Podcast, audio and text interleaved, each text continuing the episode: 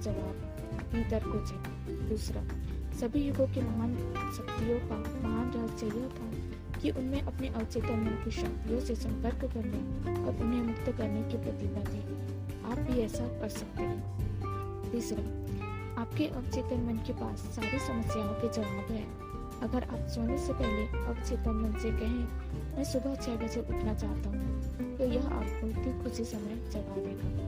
चौथा आपका अवचेतन मन आपके शरीर का निर्माता है और आपका उपचार कर सकता है।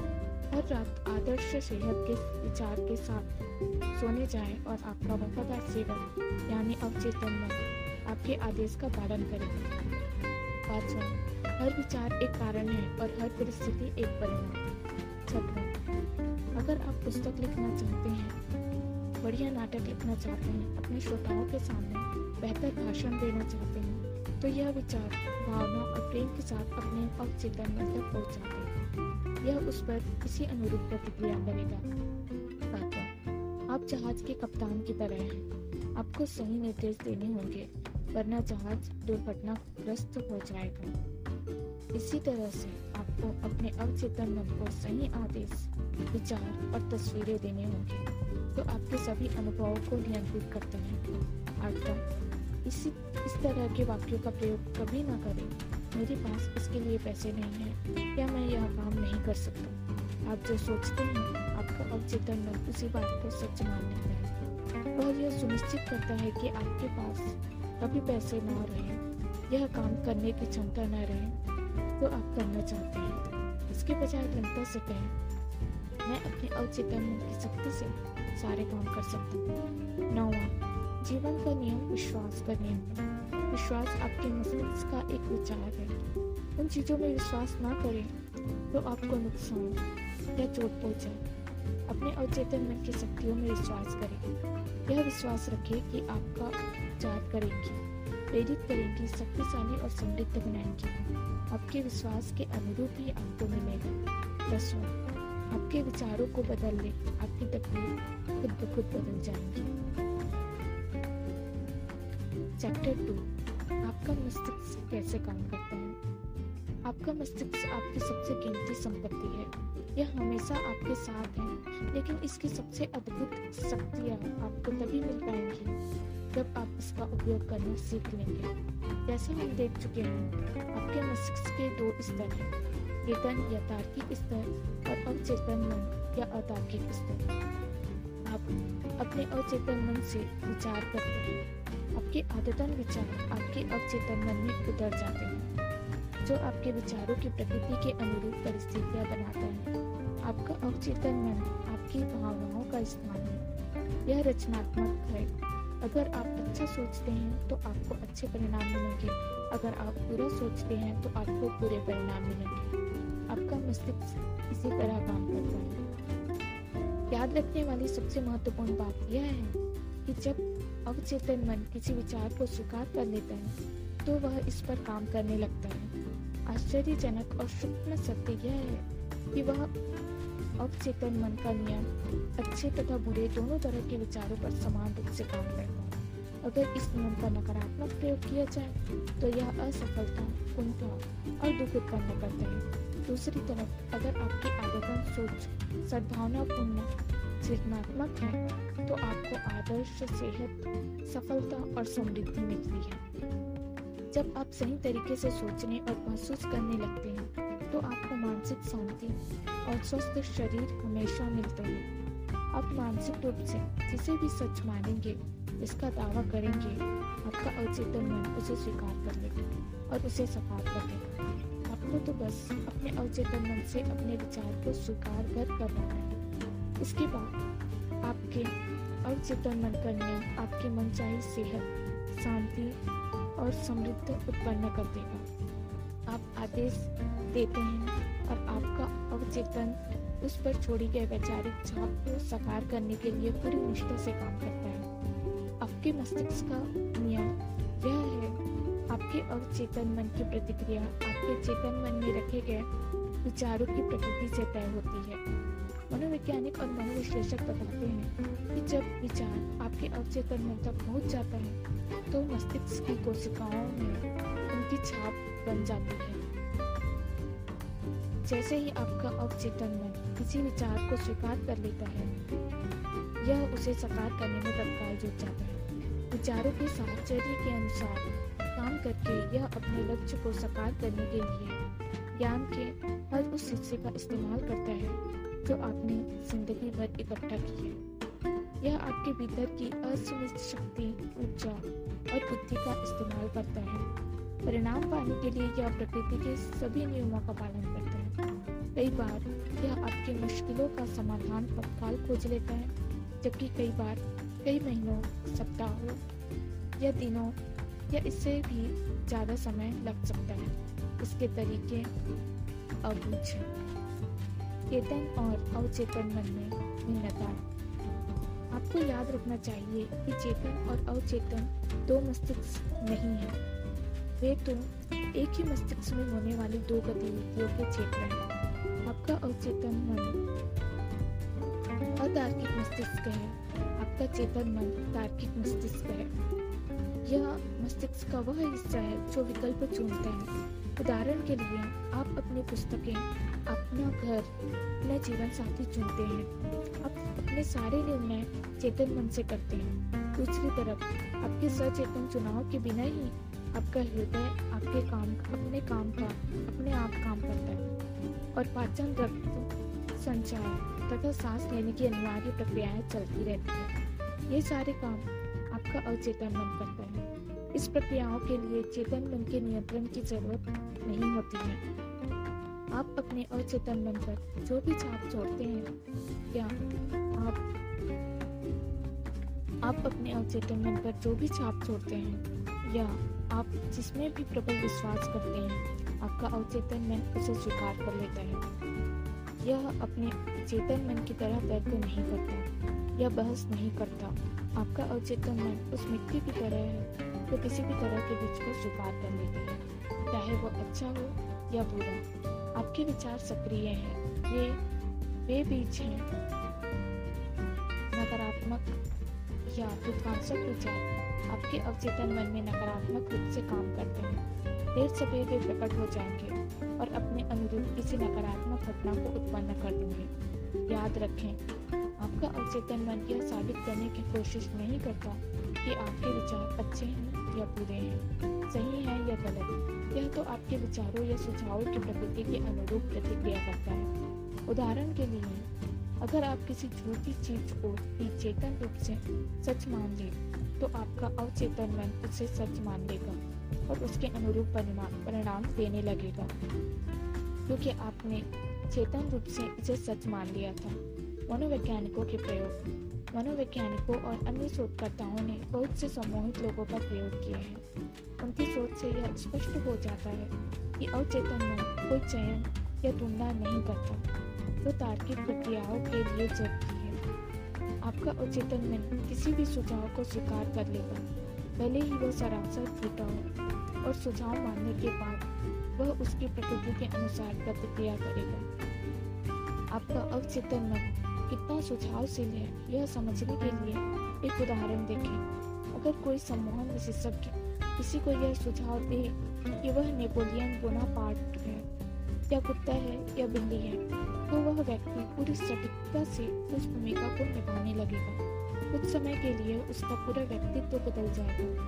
वह व्यक्ति खुद को वही मान लेगा जिसका सुझाव सम्मोहन विशेषज्ञ ने दिया निपुण सम्मोहन विशेषज्ञ की अवस्था में अपने किसी विद्यार्थी को यह सुझाव दे सकता है कि वह अपनी पीठ को जाए।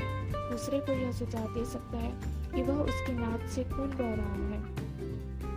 तीसरे को यह सुझाव दे सकता है कि वह संगमरमर की मूर्ति है तथा चौथे को यह सुझाव दे सकता है कि उसका तापमान शून्य से कम है और वह बर्फ़ की तरह जम रहा है। हर विद्यार्थी उसे दिए गए विशिष्ट सुझाव के अनुरूप काम करेगा। वह उन सभी परिस्थितियों को नजरअंदाज कर देगा तो वह उस सम्मोहन के सुझाव के अनुरूप ना हो। यह आसान उदाहरण, आपके चेतन या तार्किक मस्तिष्क और आपके अवचेतन मन के अंतर को रेखांकित करता है। आपका अवचेतन मन भाववाचक और चयनहीन है। यह हर उस चीज़ को सच मान लेता है, जिसे आपका चेतन मन सच मानता है।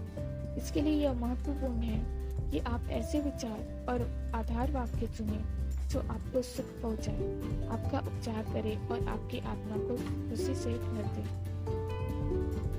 यथार्थवादी और कल्पनावादी का स्पष्टीकरण चेतन मन को कई बार यथार्थवादी मन कहा जाता है, क्योंकि इसका संबंध बाहरी वस्तुओं से होता है। यथार्थवादी मन बाहरी दुनिया के प्रति जागरूक रहता है। इसके अवलोकन के साधन आपकी पाँच शारीरिक इंद्रिया है। आपका यथार्थवादी मन, आपके परिवेश से संपर्क का मार्गदर्शन और निर्देशक है। आप अपनी पाँच इंद्रियों के ज़रिए ज्ञान हासिल करते हैं। आपका यथार्थवादी मन, अवलोकन, अनुभव और शिक्षा से सीखता है। जैसा पहले बताया जा चुका है, यथार्थवादी मन का सबसे बड़ा कार्य करना है। मान लें, आप उन हज़ारों लाखों पर्यटकों में से एक हैं। जो हर साल ग्रांड कैनियन की सैर करते हैं। आप इस निष्कर्ष पर पहुँचेंगे कि यह दुनिया के सबसे अद्भुत प्राकृतिक आश्चर्यों में से एक है। यह निष्कर्ष, इसकी अविश्वसनीय गहराई, चट्टानों के जटिल आकार भिन्न भिन्न स्थानों पर रंगों की अद्भुत चित्रकारी के अवलोकन पर आधारित है। यह आपके यथार्थवादी मन का काम है। अवचेतन मन को अक्सर कल्पनावादी मन भी कहा जाता है। आपका कल्पनावादी मन अपने माहौल के प्रति जागरूक तो होता है, लेकिन शारीरिक इंद्रियों के माध्यम से नहीं। आपका अवचेतन मन अंतर ज्ञान से महसूस कराता है। यह आपकी भावनाओं का स्थान है और यादों का भंडार है। आपका कल्पना आदि मन अपने उच्चतम कार्य तब करता है, जब आपकी यथार्थवादी इंद्रिया काम ना कर रही। दूसरे शब्दों में, जब यथार्थवादी मन शिथिल हो या उनिंदी अवस्था में हो तब कल्पनावादी बुद्धि सबसे अच्छी तरह काम करती है। आपका कल्पनावादी मन आँखों की इंद्रियों के बिना देख सकता है। यह अति निंद्रिय क्षमता है। यह कहीं और हो रही घटनाओं को देख व सुन सकता है। आपका कल्पनावादी मन आपके शरीर से बाहर निकलकर दूर देशों की यात्रा कर सकता है और अक्सर बहुत सटीक या सच्चा या तथा सच्ची जानकारी ला सकता है। कल्पनावादी मन के माध्यम से आप दूसरों के विचार जान सकते हैं, बंद चिट्ठियों के मुजनून पढ़ सकते हैं, या कंप्यूटर डिस्क पर डिस्क ड्राइव के प्रयोग के बिना जानकारी पाप सकते हैं।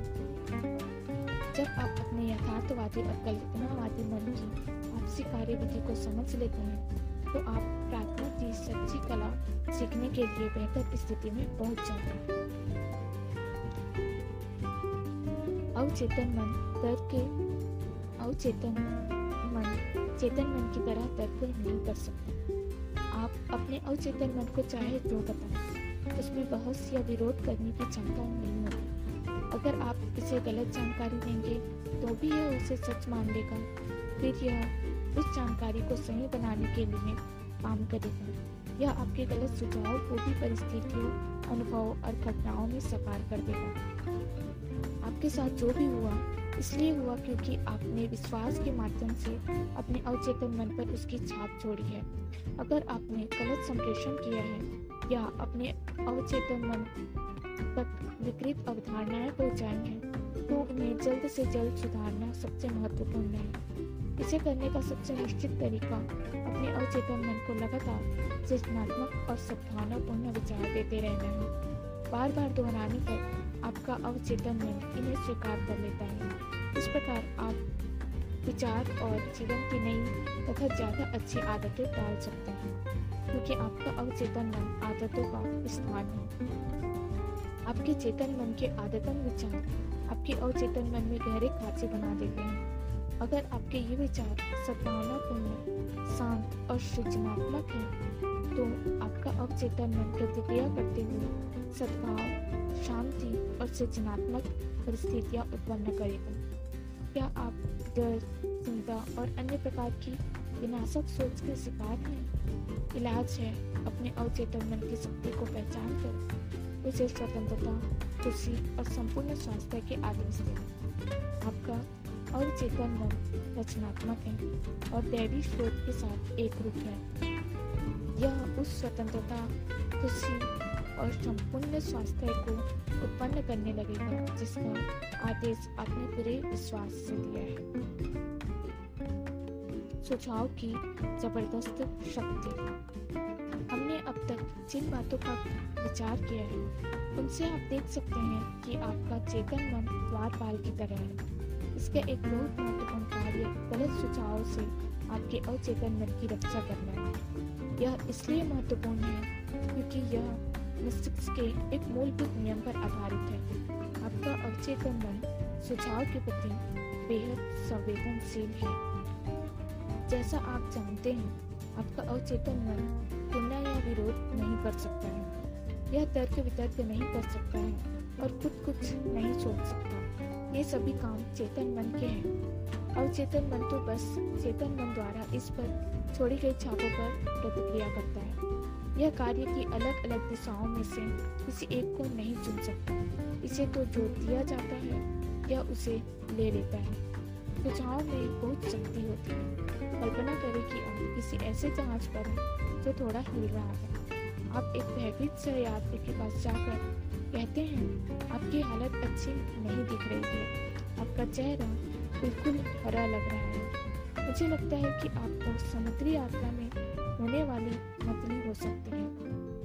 क्या आप, मैं आपको केबिन तक पहुँचा दूँ? यात्री का चेहरा पीला पड़ जाएगा आपने मतली के बारे में जो सुझाव दिया है, वह उसके खुद के डर और आशंका से मेल खाता है। वह आपकी मदद लेकर डेक से नीचे अपने केबिन में पहुँच जाएगा। वहाँ पहुँचने पर आपका नकारात्मक सुझाव, जिसे उसने सही मान लिया था, सच हो जाता है। उसी सुझाव पर भिन्न प्रतिक्रिया। यह समझना बहुत ज़रूरी है कि एक ही सुझाव पर अलग अलग लोग अलग अलग प्रतिक्रिया करेंगे। ऐसा इसलिए है क्योंकि उनके विश्वास या अवचेतन की कंडीशनिंग अलग अलग होती है। लें सह यात्री के बजाय आप किसी जहाज़ के पास जाकर कहते हैं। जहाजी के पास जाकर कहते हैं, हेलो, आपकी मदद, आपकी हालत ठीक नहीं दिख रही है। कहीं आपको समुद्री यात्रा के कारण मतली तो नहीं आने वाली है? यह जहाजी के मिजाज पर निर्भर करता है कि वह आपके लचक मज़ाक पर हंसे या आपको वहाँ से दफ़ा होने को कहते हैं आपके सुझाव का उस पर कोई असर नहीं हुआ, क्योंकि उसके मन में यह विश्वास है कि समुद्री यात्रा में उसे कभी मतली नहीं हो सकती। इस कारण उसे जरा भी डर या चिंता महसूस नहीं होगा। उल्टे आत्मविश्वास सामने आएगा। डिक्शनरी आपको बता देगी कि सुझाव, सजेशन किसी चीज़ को किसी के मस्तिष्क में डालने का काम है। यह वह मानसिक प्रक्रिया है जिसे सुझाया गया विचार स्वीकार किया जाता है। या कार्य रूप में परिणित हो जाता है। याद रहे, कोई भी सुझाव चेतन मन की इच्छा के बिना अवचेतन मन पर छाप नहीं छोड़ सकता। आपके चेतन मन में उस सुझाव को स्वीकार करने, अस्वीकार करने की शक्ति होती है। जहाजी को समुद्री यात्रा के कारण मछली का कोई डर नहीं था। उसे पूरा भरोसा था कि वह इससे सुरक्षित है। इसलिए नकारात्मक सुझाव में उसे डराने की शक्ति नहीं थी। लेकिन आपके सहयात्री पहले से भी ही बीमार होने के बारे में चिंतित थे, इसलिए आपके सुझाव के अनुरूप परिस्थितियाँ बन गई। हम सबके अपने अंदरूनी डर मान्यताएँ राय होती हैं। ये अंदरूनी मान्यताएँ हमारे जीवन को नियंत्रित करती हैं। सुझाव में स्वयं की कोई शक्ति नहीं होती। इसकी शक्ति तो इस बात से उत्पन्न होती है कि आप इसे मानसिक रूप से स्वीकार कर लेते हैं। सिर्फ़ तभी आपकी अवचेतन शक्तियाँ सुझाव की प्रकृति के अनुरूप काम करती हैं। उसने अपना हाथ कैसे गंवाया? कई सालों से मैं कैक्सटन हॉल में लंदन ट्रुथ फोरम में नियमित रूप से भाषण दे रहा हूँ, जिसे मैंने कुछ साल पहले स्थापित किया था। इसके निदेशक डॉक्टर इवलिन फ्लिप ने मुझे एक आदमी के बारे में बताया, जिसकी छोटी बेटी को र्यूमेटाइट आर्थराइटिस और दर्दनाक चर्म रोग सोराएसिस था। कई जगह इलाज हुआ, लेकिन डॉक्टरों की तमाम कोशिशों के बाद भी कोई फ़ायदा नहीं हुआ। वह आदमी हताश हो गया। वह खुद से और अपने दोस्तों से बार बार कहता था, अपनी बेटी को भली चंगी देखने के लिए मैं अपना दाहिना हाथ देने को भी तैयार हूँ। डॉक्टर फ्रीड के अनुसार एक दिन परिवार सैर सपाटे पर गया। कार की दुर्घटना हो गई और पिता का दाहिना हाथ कंधे से अलग हो गया। अस्पताल से घर लौटने पर उसने पाया कि उसकी बेटी का आर्थरासाइट और चर्म रोग बिल्कुल ठीक हो चुका था। आपको बहुत सतर्क रहना होगा कि आपका अवचेतन मन सिर्फ़ वही सुझाव दे जो सही तरीके से उपचार करे। वरदान दे ऊपर उठाए और प्रेरित करे। याद रखें, आपका अवचेतन मन मज़ाक नहीं समझता। यह तो आपके आदेश का शब्द पालन करता है। आत्म सुझाव ने डर को किस तरह भगाया? आत्म सुझाव का महत्व को किसी निश्चित और विशिष्ट बात का सुझाव है हर साधन की तरह इसके भी गलत प्रयोग से नुकसान हो सकता है। लेकिन सही तरीके से इस्तेमाल करने पर यह बहुत उपयोगी बन सकता है। जेनेट आर एक प्रतिभावान एक प्रतिभावान युवा गायिका थी। उसे ओपेरा प्रोडक्शन में एक महत्वपूर्ण भूमिका के ऑडिशन के लिए जाना था। वो ऑडिशन के लिए बेताब थी, लेकिन आशंकित भी थी।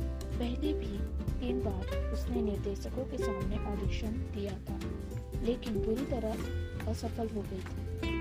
कारण, सफल होने का, असफल होने का डर। उसकी आवाज़ अच्छी थी, लेकिन वह खुद से कहती रहती थी, जब गाने का वक्त आएगा तो मैं बुरा गाऊँगी मुझे वह भूमिका कभी नहीं मिलेगी। वे मुझे पसंद नहीं करेंगे। वे सोचेंगे कि मैंने कोशिश करने की हिम्मत भी कैसे की। मैं ऑडिशन देने तो जाऊँगी, लेकिन मैं जानती हूँ कि मैं असफल हो जाऊँगी। उसके अवचेतन मन में इस नकारात्मक आत्म सुझाव को आग्रह मान लिया। यह उन्हें सच साबित करने में जुट गया और उन्हें परिस्थितियों में बदल दिया। कारण मन चाह आत्म सुझाव था। उसका डर हकीकत में बदल गया और उसके विचार सच हो गए। यह युवा गायिका आखिरकार अपने नकारात्मक आत्म सुझाव से उबरने में सफल हुई। उसने सकारात्मक आत्म सुझाव के माध्यम से उनका विरोध करके यह काम किया। हर दिन, तीन बार वह एक शांत कमरे में अकेली जाती थी। वह एक कुर्सी पर आराम से बैठ जाती थी। अपने शरीर को ढीला छोड़ देती थी और आँखें बंद कर लेती थी। शरीर को यथासंभव स्थिर कर लेती थी। शारीरिक निष्क्रियता, मानसिक निष्क्रियता को प्रेरित करती है और मस्तिष्क को सुझाव के प्रति अधिक ग्रहणशील बना देती है। डर के सुझाव का प्रतिकार करने के लिए वह खुद से बार बार कहती थी, मैं बहुत अच्छा गाती हूँ। मैं शांत, संतुलित और आत्मविश्वासी हूँ। हर बार वह इस कथन को धीरे धीरे शांति से और भावना के साथ पाँच से दस बार दोहराती थी। वह दिन में तीन बार यह काम करती थी और एक बार रात को सोने से ठीक पहले। एक सप्ताह बाद वह बहुत शांत और आत्मविश्वासी हो गई। जब निर्णायक दिन आया तो उसने बहुत बढ़िया ऑडिशन दिया और उसे भूमिका मिल गई। उसकी याद कैसे लौटी? पचहत्तर साल की एक महिला को हमेशा से अपनी आवाज़ पर गर्व था। हालाँकि बाकी सबकी तरह वह भी कभी कभार चीज़ें भूल जाती थी, लेकिन वह इस तरह ध्यान नहीं देती थी। बहरहाल, जब उसकी उम्र बढ़ी तो वह भूलने के मौकों पर ध्यान देने लगी और उनके बारे में चिंता करने लगी। जब भी वह कोई चीज़ भूल जाती थी तो वह बार, हर बार खुद से कहती थी, बुढ़ापे के कारण मेरी याददाश्त कमज़ोर होती जा नकारात्मक आत्म सुझाव के कारण वह और ज़्यादा नाम तथा घटनाएँ भूलने लगी। वह हताश हो गई। सौभाग्य से उसे यह एहसास हो गया कि वह खुद को किस तरह नुकसान पहुँचा रही है। उसने इस प्रक्रिया को उलटने का संकल्प किया। जब भी वह सोचने लगती थी, मेरी याददाश्त कमज़ोर होती जा रही है तो वह रुक जाती थी। यही नहीं, वह जानबूझकर इस प्रक्रिया को उलट कर देती थी। दिन में कई बार वह सकारात्मक आत्म सुझाव का अभ्यास करती थी। वह खुद से कहती थी, आज से मेरी याददाश्त हर तरह से सुधर रही है। मुझे जो भी याद रखने की आवश्यकता है, वह मुझे हर पल, हर जगह हमेशा याद रहेगा। मुझे घटनाएँ स्पष्टता से याद रहेंगी। मैं जो भी याद रहूँ, करना चाहूँगी, वह मुझे तत्काल याद आ जाएगा। मुझमें हर दिन तेज़ी से सुधार हो रहा है। बहुत जल्दी मेरी याददाश्त पहले से बहुत अच्छी हो जाएगी। तीन हफ़्ते बाद उसकी याददाश्त सामान्य हो गई उसने किस तरह बुरे स्वभाव पर काबू पाया? एक व्यक्ति मेरे पास परामर्श लेने आया। उसका वैवाहिक जीवन और कैरियर दोनों ही गंभीर संकट में थे। यूँ थी कि समस्या यह थी कि वह बहुत चिड़चिड़ा और गुस्सैला था। वह इसके बारे में खुद चिंतित था। लेकिन अगर कोई दूसरा इस बारे में उससे बात करने की कोशिश करता था तो वह आग बबूला हो उठता था।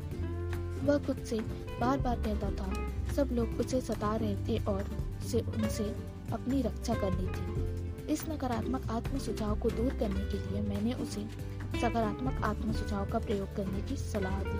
दिन में कई बार, सुबह, दोपहर और रात को सोने से पहले उसे खुद से बार बार यह कहना था आगे से मैं ज़्यादा अच्छे स्वभाव का बनूँगा। अब मेरी सामान्य मनोदशा, खुशी, सुख और खुश मिजाजी की हो रही है। हर दिन मैं अधिक प्रेम करने और काबिल समझदार बन रहा हूँ। मैं अपने आसपास के सभी लोगों के लिए आनंद और सद्भावना का केंद्र रहूँगा और अपने अच्छे व्यवहार से उन्हें खुश कर दूँगा। यह सुखद, खुश नुमा स्वभाव अब मेरी सामान्य, सहज, मानसिक स्थिति बन गई है।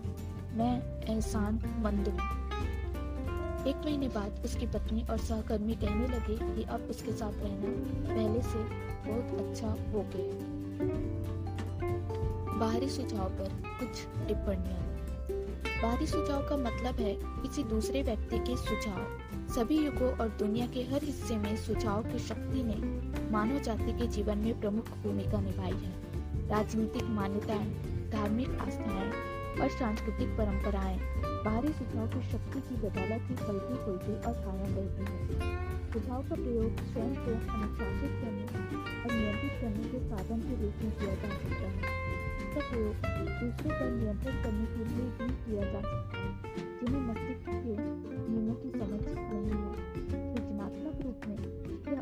और बेहतरीन है नकारात्मक रूप में यह मस्तिष्क प्रतिक्रिया के सभी प्रतिमानों में सबसे विज्ञानात्मक इसके परिणाम दुख और सफलता बीमारी और तबाही हो सकते हैं।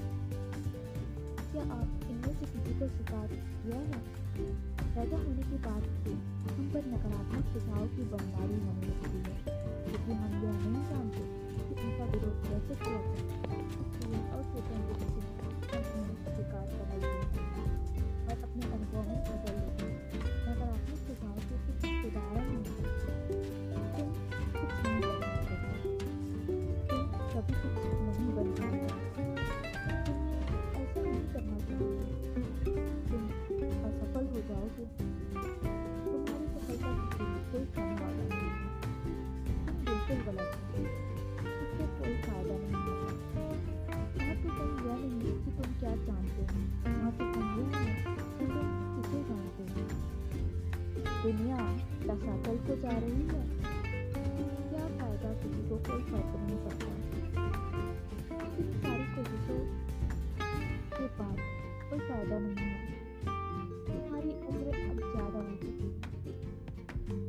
बिगड़ती जा रही है।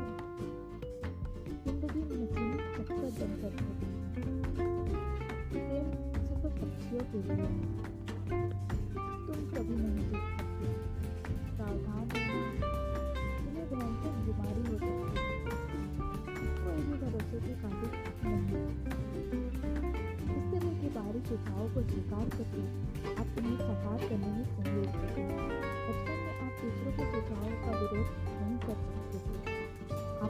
बारे में ज़्यादा पता नहीं था। आपके लिए आपका और इसके चेतन या अवचेतन हिस्से ऐसे रहस्य थे जिनके बारे में आप सोच भी नहीं सकते। बहरहाल दोस्त होने के बाद आप चयन कर सकते हैं। आपका सकारात्मक आत्म सुझाव का प्रयोग करके अपनी कंडीशनिंग दोबारा कर सकते हैं। और अतीत की छापों को बदल सकते हैं।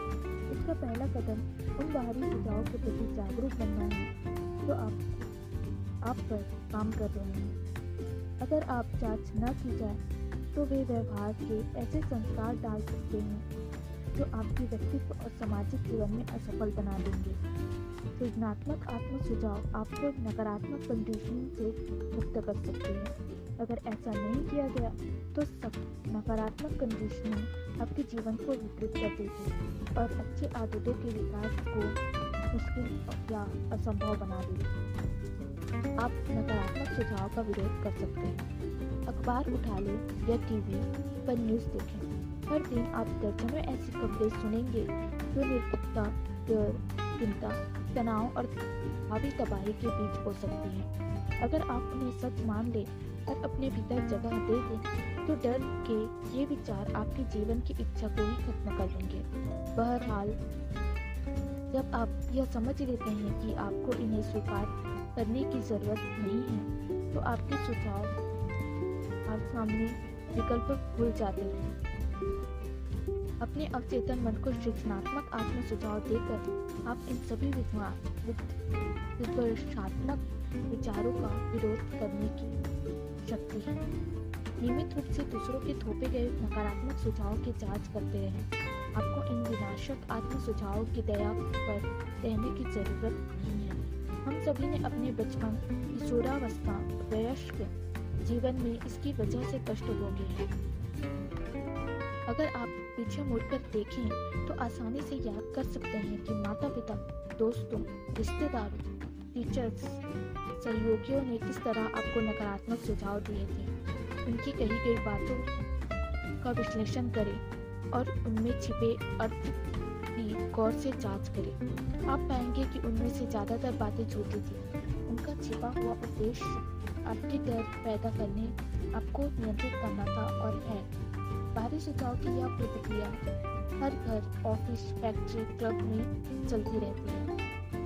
धीरे आपको पता चल जाएगा कि आने जाने जाने अनजाने में लोगों के सुझाव का उद्देश्य यह होता है कि आप वैसा ही सोचें, महसूस करें और काम करें जैसा वे चाहते हैं, ताकि उन्हें फ़ायदा पहुँचे, भले ही आपका नुकसान हो जाए। इस तरह सुझाव ने एक आदमी की जान। मेरे दूर के रिश्तेदार ने भारत की एक मशहूर महिला भविष्य वक्ता से अपना भविष्य पूछा। ज्योतिषी ने उसे बताया कि उसका दिल बहुत कमज़ोर है और वह अगली अमावस्या को मर जाएगा। मेरा रिश्तेदार स्तब्ध हो रह गया। उसने अपने परिवार के हर व्यक्ति को भविष्यवाणी बताई। उसने अपने वकील से मिलकर वसीयत ठीक करवा ली। जब मैंने उसे उसके विश्वास से दिखाने की कोशिश की तो उसने मुझे बताया कि उस भविष्य वक्ता में अद्भुत परलौकिक शक्तियाँ हैं। वह भविष्य वक्ता लोगों को बहुत भला बुरा कर सकती है। उसे भविष्यवाणी की सच्चाई पर पूरा भरोसा था। जब अमावस्या करीब आने लगी तो वह खोया खोया रहने लगा। एक महीने पहले, वह आदमी खुश, स्वस्थ और उत्साही और चौसीला था। जब वह बीमार दिखने लगा अमावस्या के दिन उसे बहुत बुरा हार्ट अटैक आया। वह मर गया। हालाँकि उसे पता ही नहीं था कि उसकी मौत का कारण वह खुद था। हम में से कितनों ने इस तरह की कहानियाँ सुनी हैं, और यह सोचकर थोड़ी पापे हैं कि यह दुनिया रहस्यमयी, अनियंत्रित शक्तियों से भरी पड़ी है। हाँ दुनिया शक्तियों से भरी पड़ी है, लेकिन वे ना तो रहस्यमयी है और न ही अनियंत्रित है। इस मेरे रिश्तेदार खुद अपनी जान ले ली, क्योंकि उसने एक सशक्त सुझाव को अपने अवचेतन मन में दाखिल होने दिया। उसे भविष्य वक्ता की शक्तियों पर भरोसा था, इसलिए उसने भविष्य, उसकी भविष्यवाणी को पूरा स्वीकार कर लिया। आइए, अवचेतन मन की कार्यविधि की जानकारी के आधार पर इस घटना को देखें। व्यक्तिगत चेतन या तार्किक मस्तिष्क। जिस बात पर यकीन करता है अवचेतन मन उसे स्वीकार कर लेता है और उसके अनुरूप कार्य करता है। मेरा रिश्तेदार जब उस भविष्यवक्ता के पास गया तो वह सुझाव ग्रहण करने की मनोदशा में था।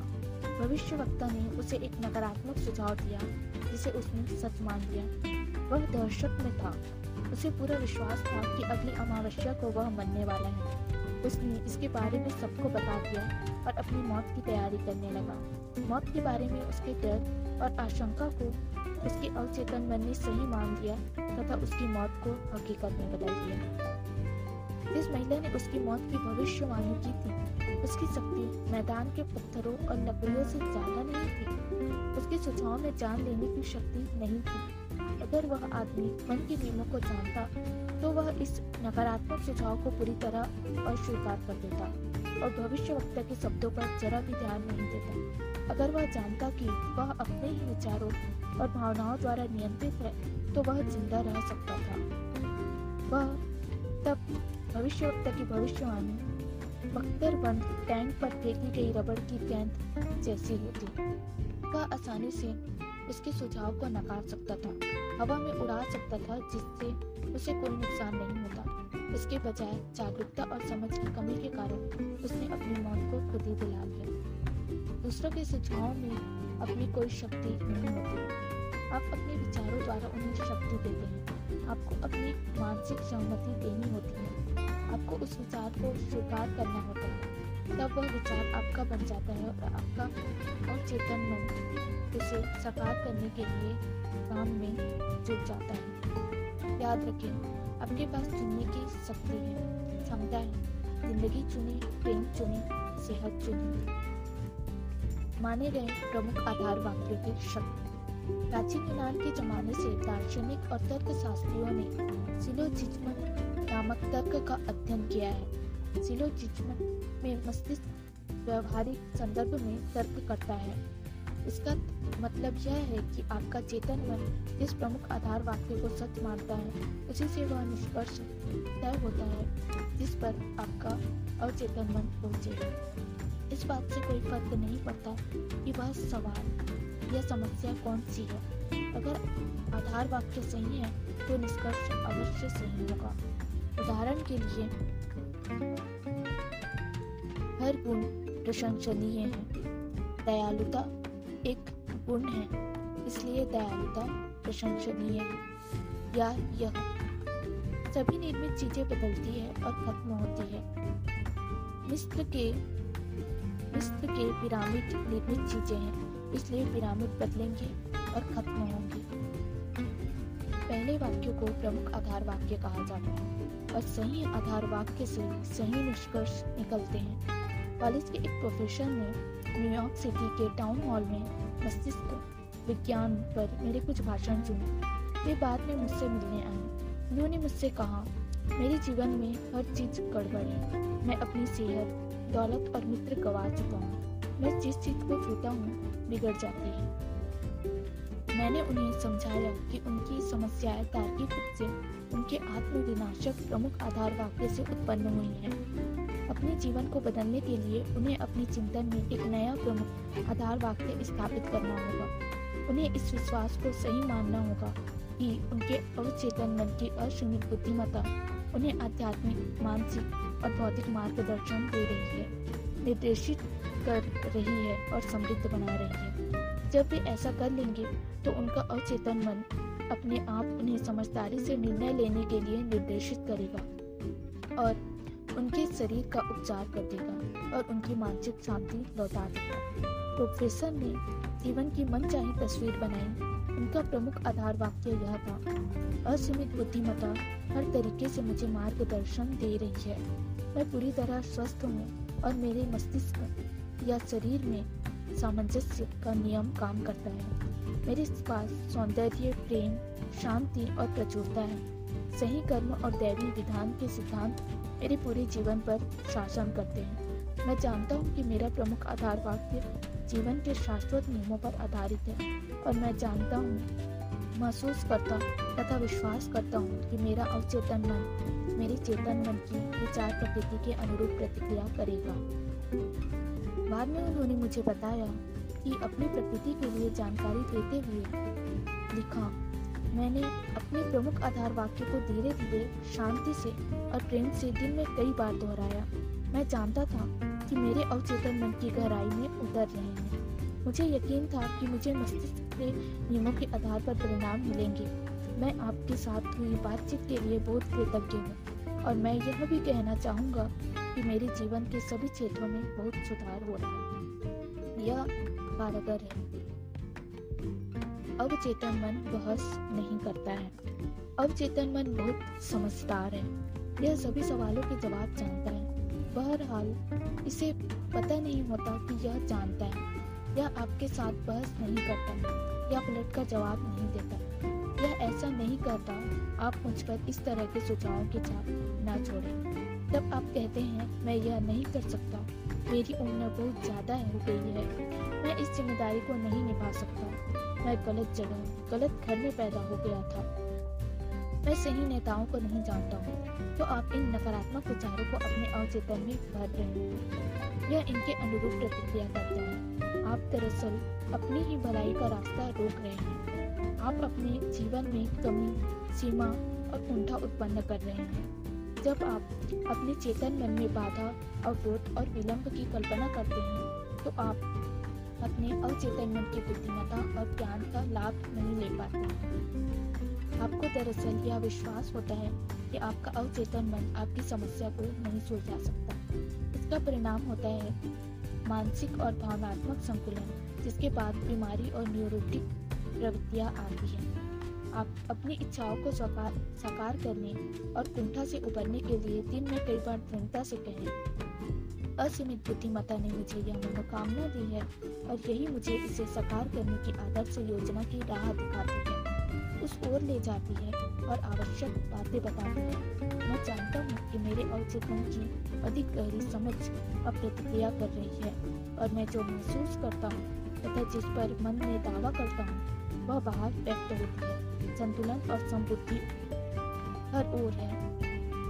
दूसरी तरफ़ अगर आप कहते हैं, जब अब कोई रास्ता नहीं है, बचा है, अब मेरा खेल खत्म हो गया इस उलझन से बाहर निकलने का कोई तरीका नहीं है, मैं बाधित और अवरुद्ध हूँ। तो आपको अपने अवचेतन मन से कोई जवाब या प्रतिक्रिया नहीं मिलेगी। अगर आप चाहते हैं कि आपका अवचेतन मन आपके लिए काम करे तो इसका सहयोग पाने के लिए इससे सही आग्रह करना होगा। यह आपके लिए हमेशा काम कर रहा है। यह इस नियम भी, इस समय भी आपके हृदय की धड़कन और सांस को नियंत्रित कर रहा है। जब आपकी उंगली कट जाती है तो यह उपचार की जटिल प्रक्रिया शुरू कर देता है। इसकी सबसे मूलभूत प्रवृत्ति जीवन की ओर है। यह हमेशा आपकी देखभाल करता है और आपको सुरक्षित करता है। आपके अवचेतन मन के पास अपनी खुद की बुद्धि है, लेकिन यह आपके विचारों और छवियों के पैटर्न को स्वीकार कर लेता है। जब आप किसी समस्या का जवाब तलाशते हैं तो आपका अवचेतन प्रतिक्रिया करेगा। लेकिन यह आपसे उम्मीद करेगा कि आप अपने अवचेतन, चेतन मन में किसी सच्चे निर्णय या फैसले पर पहुँचे। आपको यह मानना होगा कि आपके अवचेतन मन के पास जवाब है।